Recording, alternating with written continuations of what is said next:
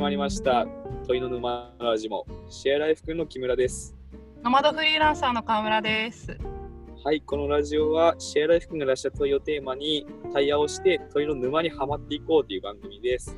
よろしくお願いします。はい。今日だいぶ面白いですね状況が。状況はい。車にそれぞれ別の車に乗ってリモートで まさかの状況でやってますけど 面白いだいぶ。はいそうなんですよねまあ今回はちょっと,、えっと同じテーマのうちの3回目の、えー放送と配信っていう形になりますはい。はい。まあですね。で、いつも僕らは Zoom で実はやり取りしてるんですよね。うん。で、だったらもうどの場所からでもできるじゃんって話になって、今、えーっと、僕がどこからの、えー駐車場で、川村さんはどこかの川沿いですね。川沿いですね。で、やってます。そんな感じですね。そんな感じで。まあ、お互いノマドなみたいな感じなんで。そうですね。ですね。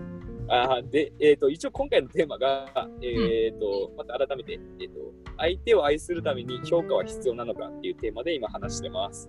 うんうん。だいぶ前回までで沼ちょっと沼感が出てきて。そうですね。で、お互いにちょっとそれぞれ考えて、まあ、うんそもそも愛とは何かと、その愛を持つためにはどうしたらいいんかみたいな感じのところをざっくりとうんまた考え出したんで、ちょっとそこら辺を、ねそうですね。一回言い合おうかなと。うんうん。ですね。で前回多分、はなんか1回目と2回目ではい。共通して話してたのがやっぱなんか恐怖うんが生まれると愛がなくなっちゃうんじゃないかっていう話をしていて、じゃあなぜ恐怖が生まれるかってうん。やっぱ人が人は生きていくためには恐怖を感じて例えば痛みとかもそうだし、まあ感じないと、ね、逃げるのが遅くなったりして死ぬ確率が高くなっちゃうから、まあ、恐怖を感じるという多分メカニズムがもう脳に刷り込まれていてでそうなんなんで基本的にで恐怖を感じる時ってやっぱそうご飯を食べられなくなったりする時もあるんですけどなんかうんそうのなんだろう今って結構安全な世の中に住んでいるからそんなに恐怖感じなくていいところでも多分感じてしまっているような気もしていて、そうですね。確かに。うん、なんかそのサバンナとかにいて 襲われる可能性がある状況では全くないじゃないですか人間ってもう人口もめちゃくちゃ増えてるしそれこそ他の動物もすごい絶滅させてるぐらいこう今なんか「 Sixth Extinction」っていう本を読んでるんですけどまだ読めてないんですけど今第6絶滅期に入っていておー。とおなんだ大きな哺乳類？そのゾウとかゴリラとかああいうのってすごい今かつてないぐらいうん絶滅していてでそれは人間によって滅ぼされているんうんですよね。で、まあ、セックスエクスティンクションの話はな第6絶滅期で、まあ、今までなんか恐竜がみんな亡くなっちゃった時はいはいはい。あの、まあ、5回あったのの6個目を、えっと今までは多分人間が原因ではなかったけど今回人間が原因に起こしてるみたいな感じの文脈だったはずなんです。あただ私まだ読み途中なんで ちょっと嘘言ってたらごめんなさい。でなんかそうだから人間って結構もういろんなものを克服克服してきているうはずなんんですけどね。そうでもそうですね。そのやっぱりどうしても恐怖って感じてしまう。でなんか結構前別で読んだ本とかでは話がどんどんそれてっちゃうんですけどなんか狩猟民族から農耕民族になってそこからの進化の速度が速かったがゆえにこう、うん。頭がついてきてないみたいなことはその進化とあして。そのか体身体的なんだろうななうん。方がついてきてないっていうのは言われていてそれはなんか「サピエンス全史」っていう本で確か書いてあったんですけど、あー確かに僕もそれちょっと読んだ気がする。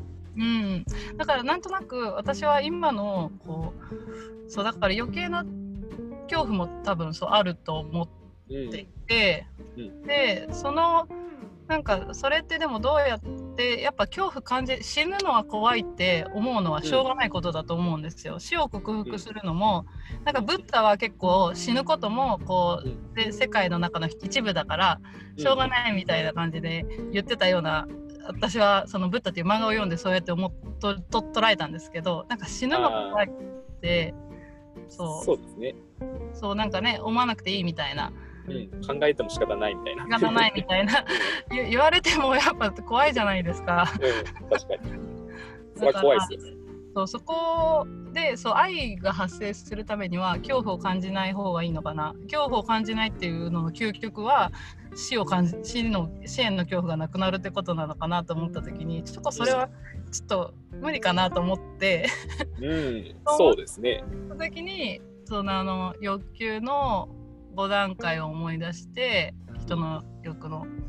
うん。でなんかそれが生理的欲求安全欲求うん。社会的欲求承認欲求自己実現みたいななんかそんな感じだったんで多分その本当ベースの部分だけ生理と安全欲求だけは持ってもいいけどうん。その上のなんかちょっと追加っぽい欲求はなくていいのかなと。で欲求ってイコールそれが失われることへの恐怖につながるからうんうん。あのなんで前提としての恐怖だけはまあなるべく持った上であは持って持ち続けた上で、その上の欲とか恐怖はこううん。排除していけるようなこうん。うマインドに、うん。まあ、ずっと入れればいいのかなと。まあでもねすごく幼少期に例えばすごく辛い経験をした虐待されたとかっていう人はそのなかなかそれを克服するっていうのは無理だと思うんですけど、まあそのねなるべくそのまあ生理的安全欲求を求める状態、求めるっていうことだけはいいとしてその追加のところはあんまり求めないようにするのがどうやったらいいかわかんないんですけどね 具体的には、うん、愛することにつながるのかなっていう感じはしましたねっていうのが私がそう考えたことでした。なるほどですね。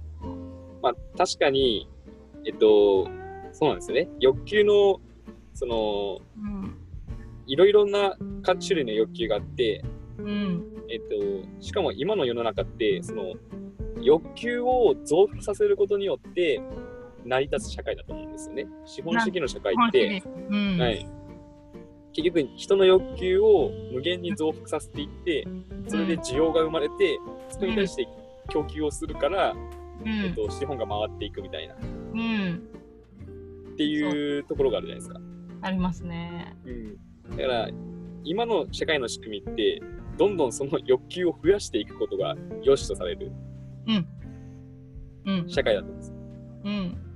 なんで、実際は、その最低限、あの、満たされるべき欲求のラインって、すごい低いところに本来はあるはずなのに、うんそれがとてつもない高いところまで持っていかれてるのが現状で、うんうんで、そこのハードルが高いがために、えっと、多くの人が、その、何ですかね、恐怖を感じたまま愛を持てずに生きてしまう可能性があると。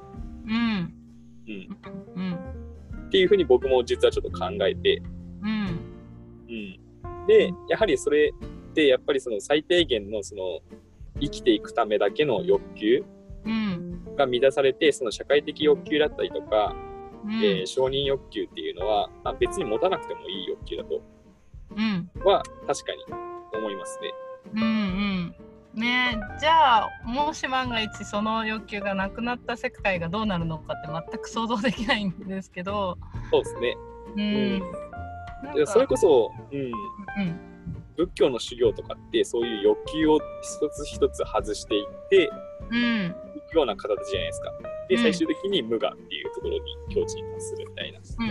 うん。うん。ところがであるので、確かにその無我までいかなくても なんかそのまあ前提は持っちゃってもしょうがないとしてそういう人間としてのうん、なんだろう多分どうしようもない部分はあるうん。からそれ以外をこうペリペリ剥がしていけたら。一番いいですよね。うーん。ですね。だから評価っていう今日このテーマでいくと相手を愛するための評価っていうのはうん、やっぱ評価もうん、その例えばこの人は私を殺殺そうとするとか危害を加えようとするという評価は必要かもしれないけれど、うんもうかっこいいかわいかわいいとか、なんだろう。なんかそういうのはうん。まあいらないんじゃないかなっていううん。ですかね。まあでも本当は危害を加えようとする人も愛したいんですけどね。それをちうん。ょっと そそこまでできるかはちょっと ないですね。そうですね。ちなみに、そうですね。そしたら、僕の中で、その、うん。愛を持つためにはどうした方がいいのかっていうところが、に、うんうん。このうん欲求の部分があるんですけど、うん。欲求って、まあ、これ多分前、川村さんおっしゃられたことがあると思うんですけど、うん。あの期待することだと思うんですよね。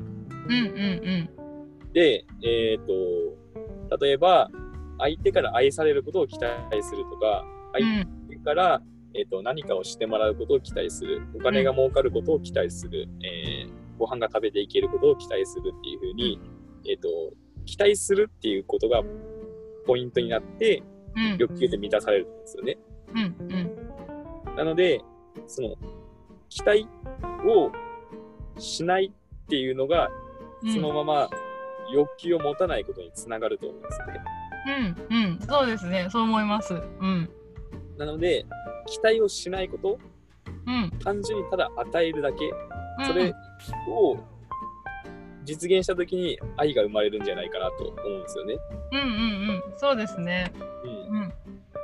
ですね。なので、えっと、方法として一つ考えたのは、うん。そのただ期待しないってなかなかむずいなと思ってですね、僕もそれ考える むずい。うん、で、えっとなので、一つ方法ですね。まあ、これは全部に言えることじゃないかもしれないですけど、うんえっと、例えば自分がやったことによって何か見返りがあることを期待するわけじゃないですか、結局は。うん。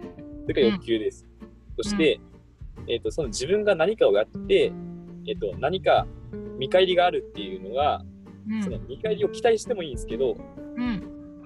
期待するのはすぐじゃなくて、例えば、自分が想像もできない未来に見返りがあることを期待するみたいな。うんうんうんうん確かに。えー長期的な目線を持つことによって、うん。えっと、例えば僕が何か誰かに、えっと、何か物をあげてうん。その対価で、えっと、例えば3000円もらえますっていうのを期待した場合に、すぐもらえるって思った場合はうん。欲求が生まれるんですよね。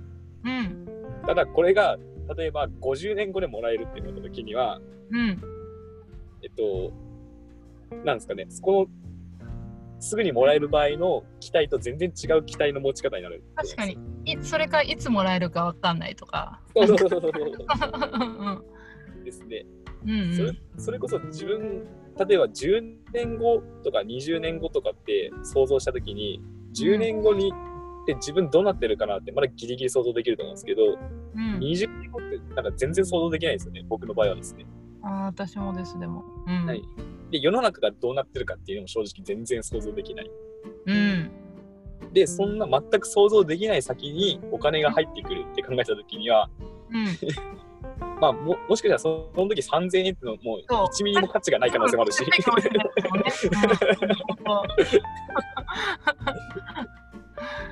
はい。ただ、なんで、そういうふうに自分が想像できない未来に見返りが返ってくるっていうふうに期待した場合には、うんえっと、限りなく期待しないに近い形になるんじゃないかなと思って。うんうんうんで、それの状況で誰かに何かをしてあげるって、もう愛しかないなっていうような感覚ですね。確かにただ今あれですね木村さんとかはその3000円が価値がなくなっちゃうかもしれないって思ってての、しかもいつもらってもいいって思ってるけど、それが絶対ずっと続くと思い込んでいてあの全く同じ状況が20永年後も遠に続く。続くと思っていてっていう人も多分いらっしゃるじゃないですか。うん。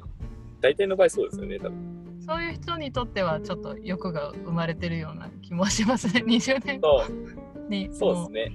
ちょっと確かに、それこそ、えっと、20年後にかいあのうん。投資が返って投資商材みたいな感じですよね。そう。で帰ってこなかった。らなんで帰ってこないんだよ。っつって、うん。怒っちゃうかもしれないから。なんか、なんでその人の場合は、うん。あれはもうもっと期間を延ばしてがいいかもしれないですね。100年後とか。そうですちょっと死んじゃった後ぐらいなそうそうそう自分が亡くなった後に帰ってくるみたいな。うんうんそれでもねそう、いいってなったらそうですね。うんですね。うんまあ一つの方法として、なんでまあ結局その期待できなくしてしまうっていうのが結構重要だなと思って。うんううんんでも本当にそうだと思います。でなんかあの意外と最近思うんですけどそう相手をど結構見返りを求めて良かれと思思ってやってるけど見返りを求めてやってしまってることってあるし意外とやっぱちゃんと自分勝手に生きるっていうこともちょっとまあ文脈違うんで難しいんですけど、うん。まあ、大事なのかなって思うんですよ。うん。見返りを求めないってことはある意味人に振り回されないで生きるっていう感じになるのでそうすると自分の軸があるみたいな、なんていうんですかね。こっちはどっしりしてて、向こうまあ周りはガヤガヤしてても大丈夫みたいな状態だから、やっぱ自分はそんな変わんない変わんないというかまあどっしりしてる感じのイメージがうん。あるんですよね。具体的には全然ちょっと言えないんですけど。でもそれこそそういうなんなんですかね。そういう欲求とかをうまく外していって愛で生きてる、まあ成人みたいな人たちって世の中、歴史上でもあるじゃないですか。うん。でそういう人たちって出会った瞬間にやられちゃうっていうか、会った瞬間にあこの人やばいみたいな。うん。で、その人のうん。考えを、あのそのままあの自分の中に受け止めてしまうみたいな。うんうんうんってことはその人がよっぽどこうなんだろう自分を持っていてそうそう。すごいわけじゃないですか多分ね。はいそういう恐怖を持たないんですね欲求がないから。うんうんうんで愛で生きてるんですね。であの言葉にす自分勝手に生きるって言うとあれだけどまあちゃんと自分で生きるみたいなうん感じが一応愛することにも通ずるのかなとかはうん、そうですね。表面的に何かしてあげる感じにはななくなっちゃうかもしれないですけどうん。してあげない場合もあるかもしれないですけどね。う。うんんですね。なんで、まあ、そうですね。確かに。愛の形がどういう形なのかっていうのは、うんまあ、もともと、あの、具体的なものではないので、うん多分、全然形は違うとは思うんですけど。ただ、うん、そうですね。それこそ、その、まあ、期待しないことが愛だとしたら、うんえーえっと、そうですね。なので、理由がないんですよね、結局。その行動に対して。なそうですんで、これしてくれたんですかって言われたときには、いや、こうしたいと思ったからこうしただけです。そうそうそうでしたいと思ったからってそうそうそうそうそうそうそうそうそうですね。それが多分、愛の行動だと思うんですよね。理由がない。うんそうですね確かに理由がない時、そうなんですよでそういう時って多分何他人が何してきても怒んないんですよねこっちもそうですね。理由がないから。理由もないし期待もしてないから そうそと思ってないから別にやっただやりたくてやっただけ以上みたいな そうなんですよね。それが結果的にどうなるかとかは別にどうでもいいっていうか。うん。うん。そうそうそう、はい。そのそれですね。そうその態度を持てるように。そうですね。ただ、これが無気力とかになってしまった場合には、それは愛じゃないと思うんですよね。ただ期待、ただ期待しないだけっていう。確かに。うんしかもしたいそうですね。自分がしたいと思ってやってない感じになっちゃいますもんね、無気力になっちゃうと。そうですね。あ確かに。うん、理由なくやって、うんうん。理由なくやってあ理由なくやって期待しない。なんだろう。あしたいと思ってやって期待しない、そうそうそうそう。で、やることに関しては、あの、すごいエネルギーを注いで、うん。えっと、本当にそれこそ狂ったようにやるっていうことが重要だと思うんですよね。うんうん確かにま愛してる感じ、うん、そうですね。周りから見たらくあの人狂ってるなと思われるかもしれないけど、でもやりたいからやってるから狂ってるように見えるだけなんですよね。理由がないから。ね確かにずっとだってもう追い求めちゃうからあ自分がやりたくてやってるとなるとどんどんじゃあこうしようああしようこうしようああしようってなっちゃうからねうんそこに愛があるっていうふうな。うんうん。そこら辺は思いましたね。うんうんうん確かに、ですね。で、その、あ、で、もう一個あるんですよ。ちょっと、今回長くなっちゃいますね。なんかちょっと申し訳ない。ただ、結構話したいことがいっぱいあって、えっと、その期待をしないっていう方法、さっき遠い未来をと思って言ったじゃないですか。はいはいでもう一個別の方法もあって、それは、例えば僕たちが何か商品を買ったりとかするときに、うん。えっと、その商品から得られる機能、便利な機能を期待して買うじゃないですか。うん。例えば、まあ、ご飯買ったらお腹が満たされるっていう機能を期待したりとか、はい。えっと、エアコン買ったら、えっと、自分の部屋が快適な空調になるっていうことを期待して買ったりするわけじゃないですか。そうですね。で、その期待を応えられなかった時には、クソってなるじゃないですか。そうですね、レビュー1になるわけですよねレベル1になるわけなんですよ。評価が最悪になるわけなんですねう。んじゃあ、その本来期待できる機能を期待できなくなってしまった時にはどうなるのかっていうところなんですよね。うんその時には、多分僕らはそのものの新しい何かを、えっと、求めようとすると思うんですよね。うんうんエアコンが全く空調をあの部屋の中を快適にする機能が期待できません、うん。このエアコンは。って言われた時に意味が分かんないじゃないですか。で意味が分かんないけどその空間から空間を埋めようとするんですね自分の脳は。うん。で埋めようとした結果多分新しい機能が多分出てくるんですよ勝手に。うん。うんでその機能っていうのは多分愛があると思うんですよね。うんうん。っていうのがちょっと事例があってはいはい。何かの記事を読んだ時に読んで読んだやつなんですけどはい。なんかですねバカラってあるじゃないですか。はいはい。あのギャンブル？え？っ、といやえっ、となんか国国家なんかのやつですかね。ブランド？バカラ？へえなんバカラだのグラスみたいな。へえ今全然なんかギャンブルしか浮かんでなくて はい。あまあ、僕も全然詳しくないんですけど、はいはいまあ、この記事で、うんうんなんかその、バカラのメーカーの人が、その、ちょっとデザイナーさんと協業して、新しい何かを作ろうってなったらしいんですよね。はいはいで、えっと、デザイナーさんは、えっと、砂時計を作ろうとしたんですよね。で、デザインしたのが、あの、時間を測れない砂時計っていうのをデザインしたんですよ。砂時計って、砂が落ちていくのが、時間で時間が測れるのが当たり前じゃないですか。測れないんですか？時計じゃないじゃないですか 砂でも時計でもないじゃないですかそうなんですよね。結局砂時計って時間が測れて、しかもインテリアにもなるっていうところが機能じゃないですか。そうですねはい、で時間、そもそもの時間が測れないと。で、まあ、どういうふうにして測れなくするかっていうと、砂時計の上側の方には、あのうん青い指輪が入っている。へでえ、下側には赤い指輪が入っていて、結局指輪が邪魔して、砂が毎回綺麗にちゃんと落ちないんですよ。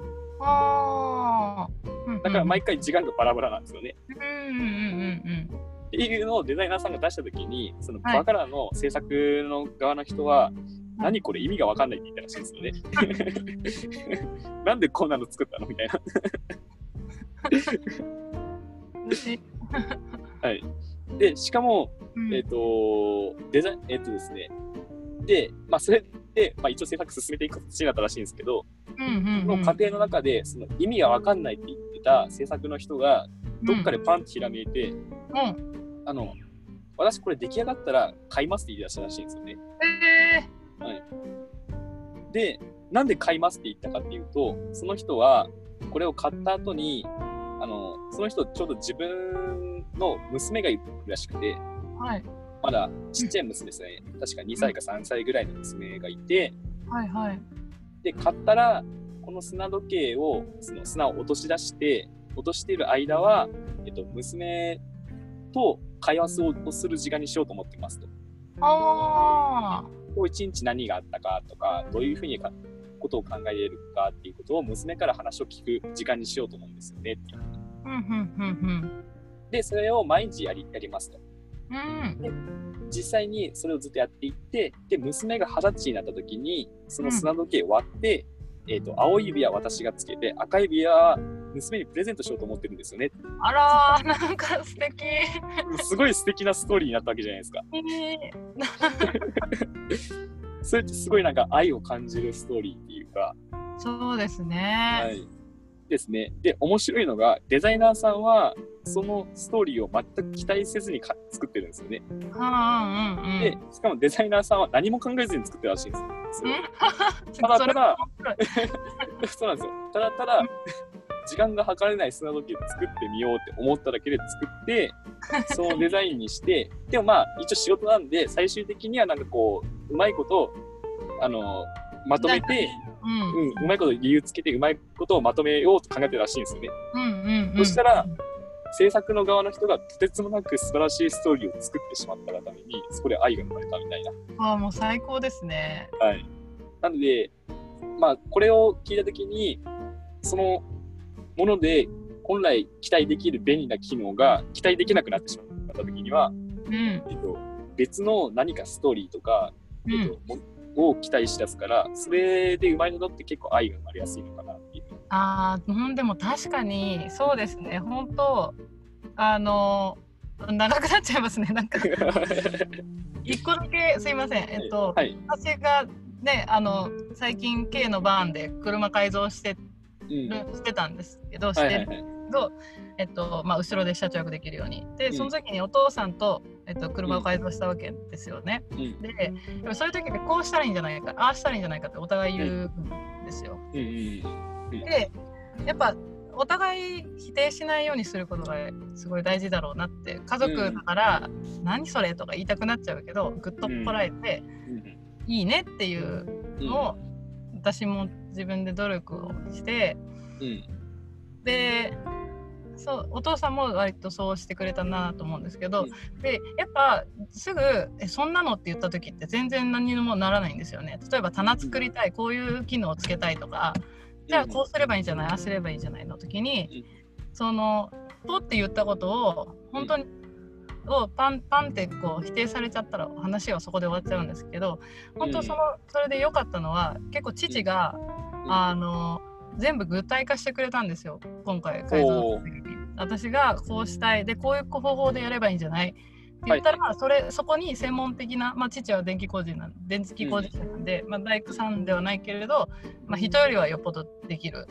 人が専門的な目線でこうそれをこう形にしてくれたみたいな。うん普通にそういう人が聞いたら私のアイデアが例えば全然何それみたいなことだったとしても、うん、父は父なりに、うん、あそれがやりたいんだったらじゃあこういうやり方ならできるんじゃないかみたいな感じで言ってくれたんですね。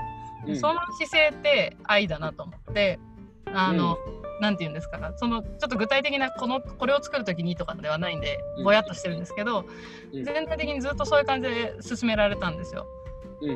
うん、でなんかそんなのもう絶対無理だよっていうこともできるところもあったんですけど面倒、くさいし例えば、そういうのは言わずにじゃあそれはこうこうこういうふうにやったらできるんじゃないかとか言ってでなので父からしたら何の価値もないんですよ。この車だ作ることだって。